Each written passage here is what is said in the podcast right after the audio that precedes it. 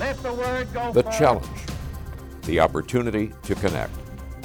The 1960s, a time of imagination and change, a time of anger and fear. The 1960s, a pioneering program called Challenge Good evening, ladies and gentlemen. that looked at our connections, our divisions, through the lens of shared values. Something real. 60 years later, we examine our divisions, our connections, our shared pains and successes in a new program called Challenge oh. 2.0. They have been called the King of Fish. Historic runs were described as so prolific, there were almost enough salmon to walk across a river without getting your feet wet. They were the primary source of nutrition for native peoples. Although these majestic fish repeatedly endured the worst of natural disasters in this region volcanic eruptions, earthquakes, glaciation, and mega floods.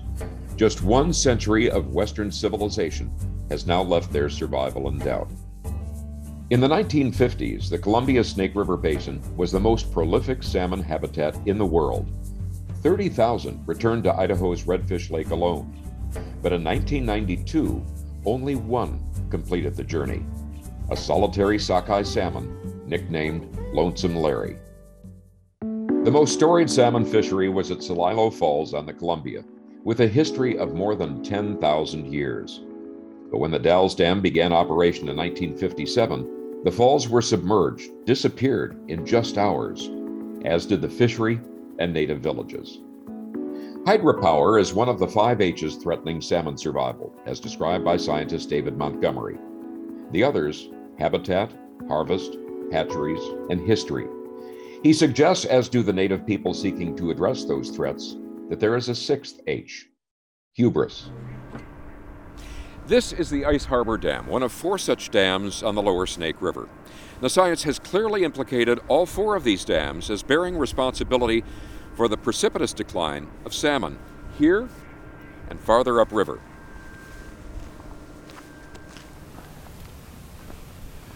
All four populations of salmon and steelhead here are at risk of extinction. And the major tribes that live both here in the Snake River Basin and the larger Columbia River Basin say that is putting at risk what they call their lifeways, their culture, their diet, and their religion.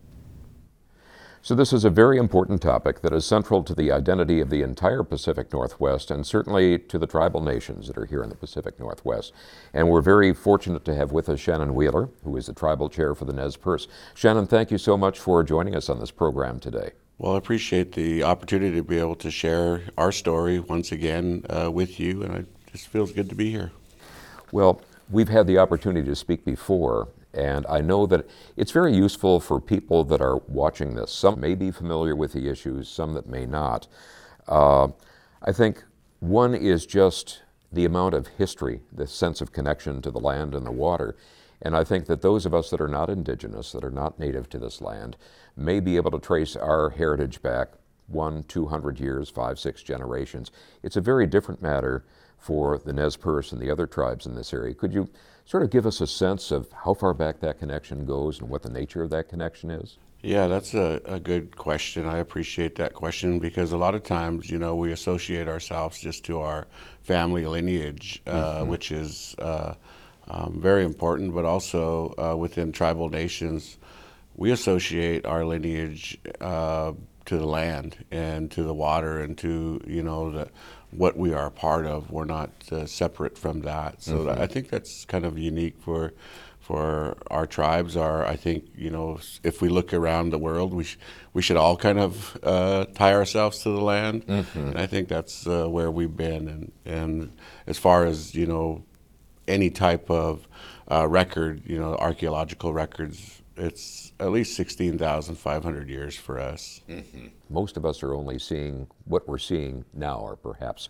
a couple decades in the past. What observations, what stories were passed on to you uh, and perhaps family or friends from prior generations, grandparents or their parents, uh, looking back at what they saw and what they experienced in this region, both relating to salmon, which is going to be a major part of our talk, but the relationship with the land and the nature of the land overall? I think just the interaction that we are able to have and the stories that come from, uh, you know, your parents or grandparents of of their interaction, where whether it was on a hill slope or uh, traveling to a fishing site, or you know you're at a hunting camp, or you could be just at your favorite swimming hole, and and those type of stories and that interaction was truly important to. Uh, um, those stories being carried on. And, and I think those are the types of stories that have uh, always been within our uh, communities, within our tribal nation, that, uh, that was carried on uh, for purpose of uh, just conversation. And a lot of times there was specific teachings that mm-hmm. uh, if you were good at something and you wanted to pursue uh, a skill, mm-hmm. that was made available to you. Mm-hmm. And and I think uh, those conversations are deeper conversations, which is definitely something that is. Uh, within within the conversations that, that we've had to get us to where we're at today, to that mm-hmm. understanding, still the deep understanding of our relationship to the land. Any particular teachings or experiences that were very influential for you personally?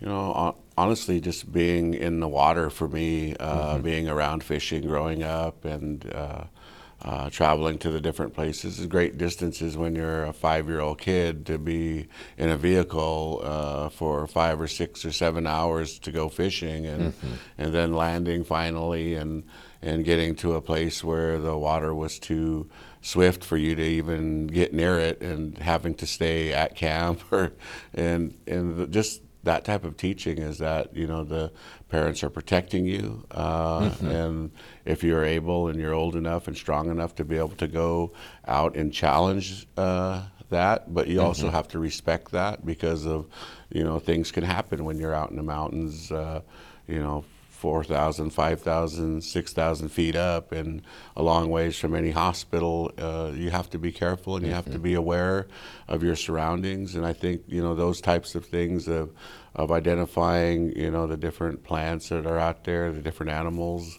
Uh, I think those things are all part of growing up and, and you earn that respect and, and the things that uh, a lot of them do, the different, uh, you know, it could be uh, understanding how a deer trail works or mm-hmm. or understanding how you know the migration of fish and and how they defend themselves in the water. And so you learn different things and of course you understand that and and try to grow from that. But those are life lessons that you that are hands on and you're able to take that in and have a really deep appreciation for that versus reading it uh, uh, you know on a document which sometimes some people can relate to that really good but other times you know if you're hands on and you're out there in the mix uh, hands in the dirt uh, feet in the water you know i think you're uh, i think you're getting uh, a little bit more there. In the major communities say in western washington or so forth uh, their experience with salmon is what they see wrapped up at the local supermarket. And that i would think generates a very different mindset and ability to really understand some of the issues that we're facing right now. Uh, how do you think that plays a role? I think there's, uh, you know, if if you're only going to the market for your uh, salmon or your, your, sustenance, and that does create uh, a bit of a barrier for you to a deeper understanding of the relationship to the land. Uh, but there's also um, an understanding that you know within family a lot of times there's prayer mm-hmm. and you're praying uh, having a prayer before your meal and i think that's you know thanking the creator for you know uh, what was prepared for you on that day and and how you consume that and how it nourishes you i think you will start catching a, a, a small understanding of that uh, and then when you interact a little bit with the land a little more, I think you get a deeper understanding of that. It could be, you know, a bird in your yard or a squirrel running mm-hmm. across a, a, telephone pole, a line, or whatever it is. And, and I think eventually uh, you will come to understand that there's more to it than just a, a, a product wrapped in some plastic. Mm-hmm. Uh, is it accurate to say that the importance of salmon really isn't just as a food source? Uh, to your people, to the other uh, tribal nations that are involved in this issue, uh, but it goes well beyond diet to culture and perhaps even spirituality, religion. Yeah, exactly. That's um, you know, as I mentioned, you know, watching, trying to actually catch a fish, you know, and mm-hmm. it's being able to defend itself and place itself in in places that it's difficult to see it. Uh, sometimes you can think you're looking in the clearest river that there is, and you just see rocks, and but there's actually yeah.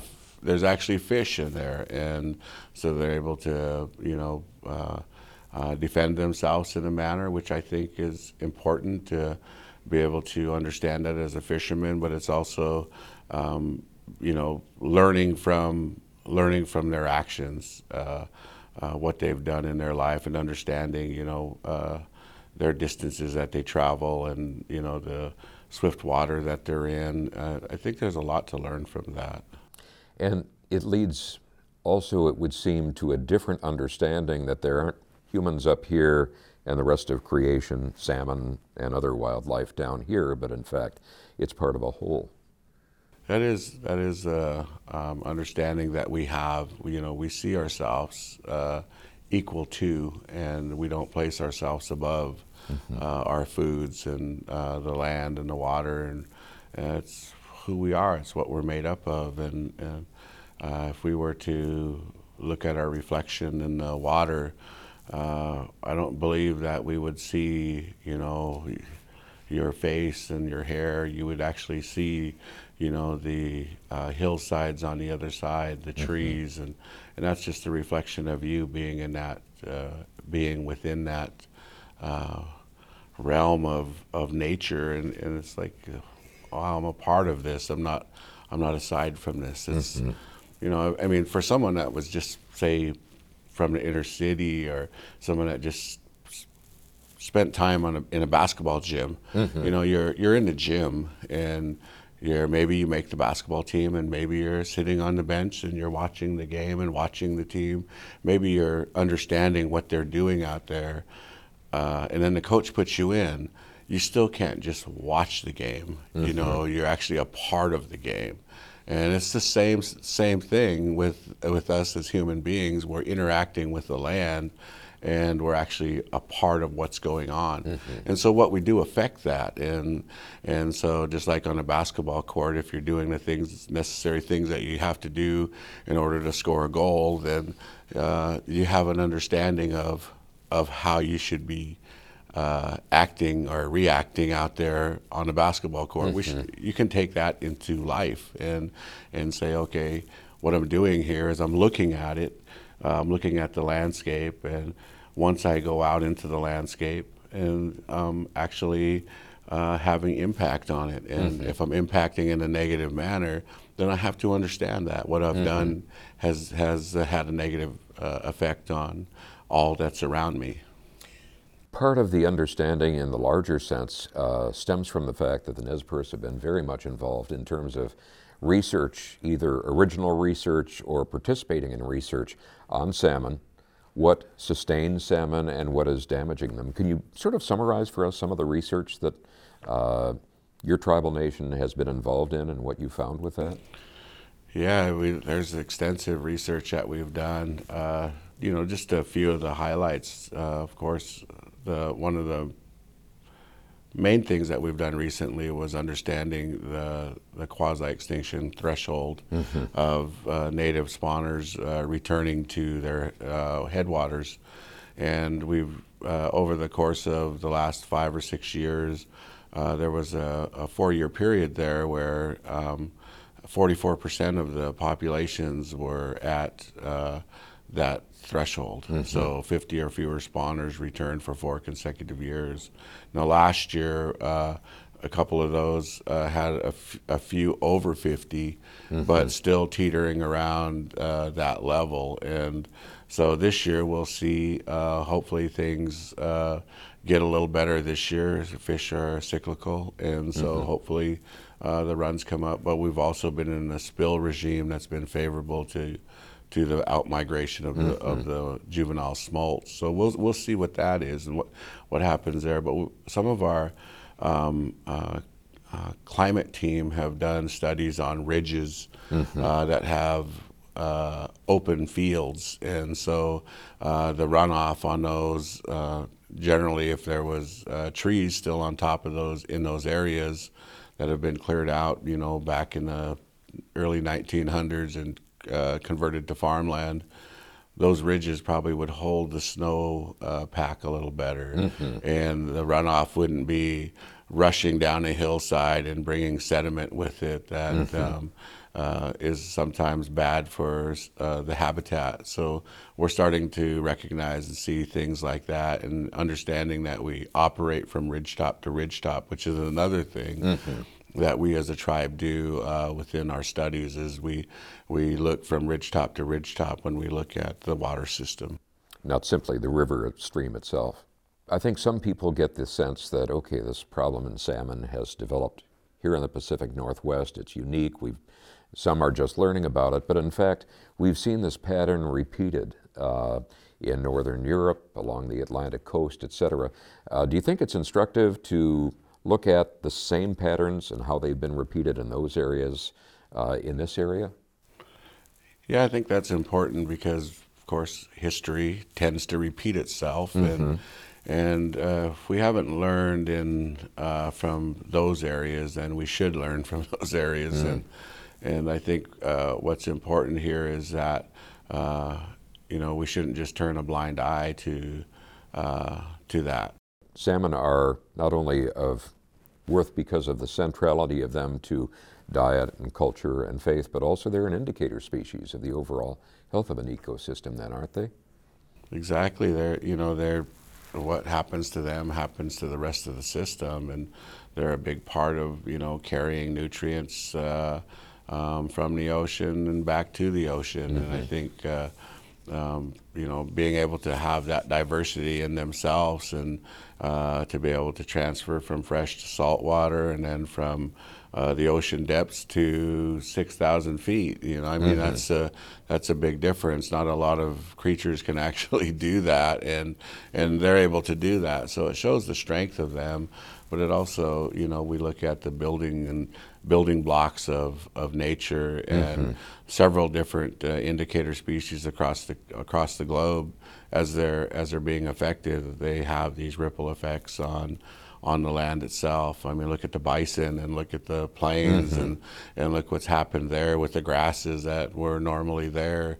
Uh, it's just changed the whole ecosystem. And it's not always for the better. Uh, it could be initially that some things have uh, people have benefited from it, but uh, is you know does that does that replace a hundred million bison uh, and the effects that those have? Those have had positive effects on on the land itself of why you're able to grow such uh, good crops in those mm-hmm. areas and in the land in the Pacific Northwest where they're mil- teeming with millions of salmon and nutrients that are being have been distributed over the landscape for you know millions of years uh, mm-hmm. uh, that has had an effect in the process of of the uh, of the making of what we know the world today. Treaty obligations. Uh, these are definite obligations. It is observing the law.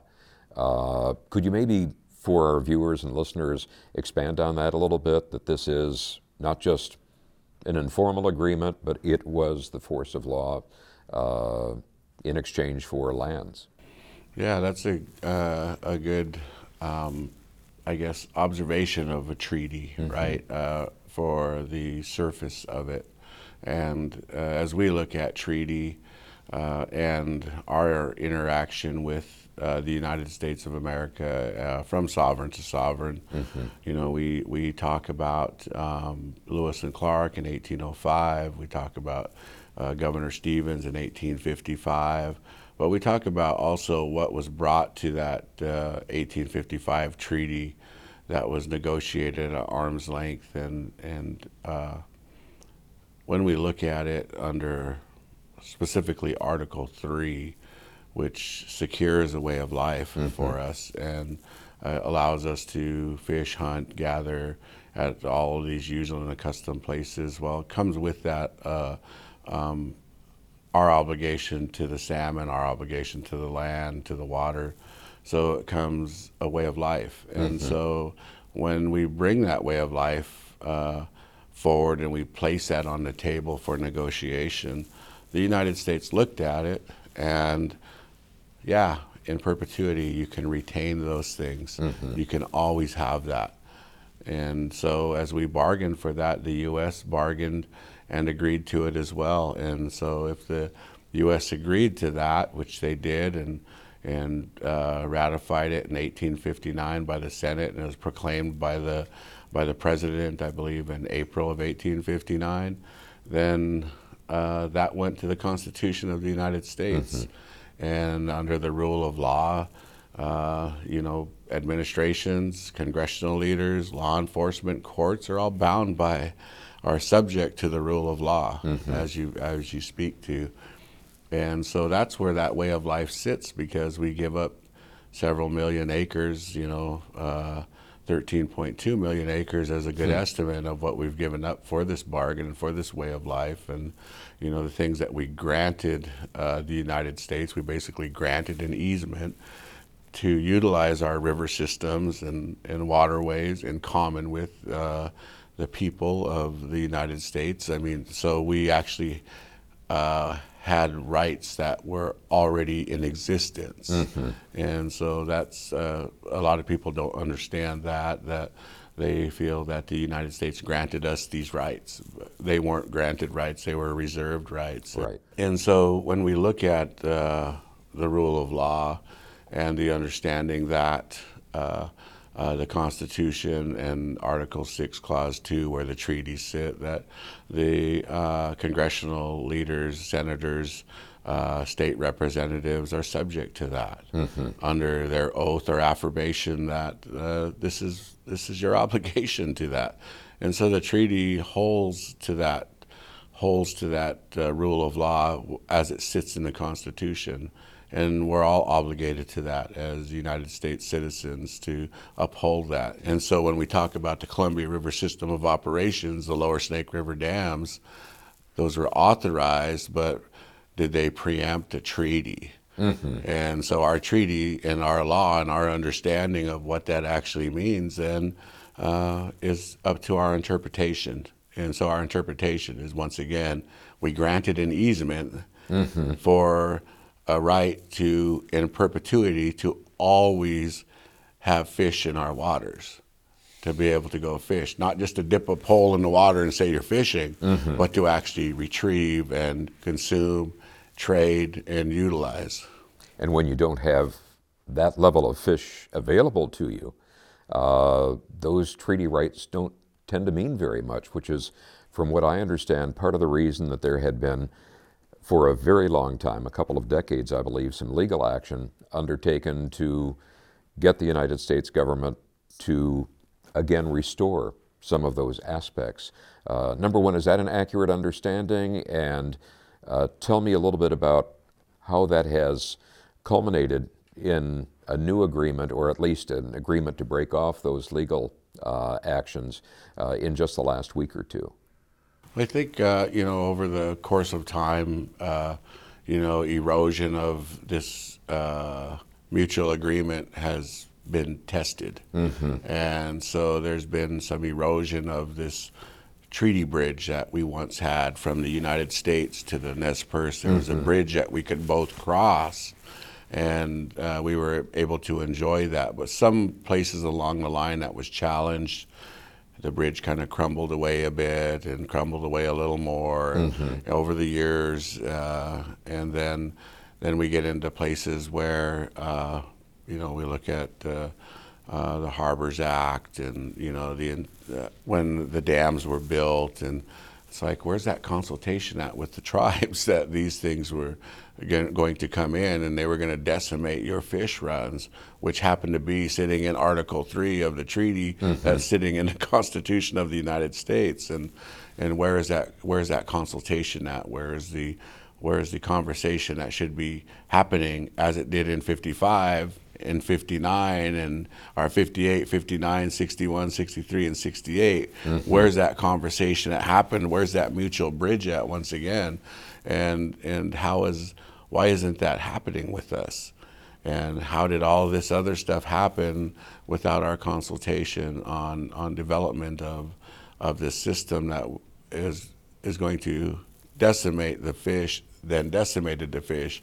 And now we're in a place to where we're trying to recover what's left and say, hey, what you've done over there has burdened us. Mm-hmm. You've not only transferred wealth out of the river into uh, into an agriculture economy, uh, an energy economy, uh, tourism economy, but you've also, but what you've left us over here with nothing in in our bag, or very little in our bag.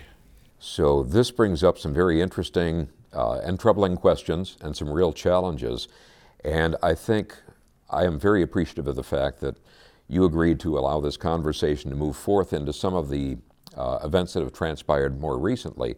But what we're going to do is that deserves added attention in the form of a separate conversation. So we're going to take a break right now and then come back in next week's episode to discuss these questions further. So thank you very much, uh, Chairman Shannon Wheeler, and thank you all of you for tuning into this episode of Challenge 2.0 and I'd invite you to be sure to tune in to next week's edition to see us pick up our conversation. Thank you very much.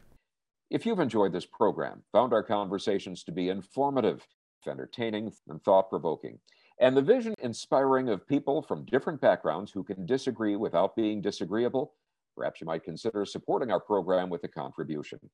Your support will not only help our program continue, it will also support the broader efforts of Paths to Understanding our supporting parent nonprofit organization.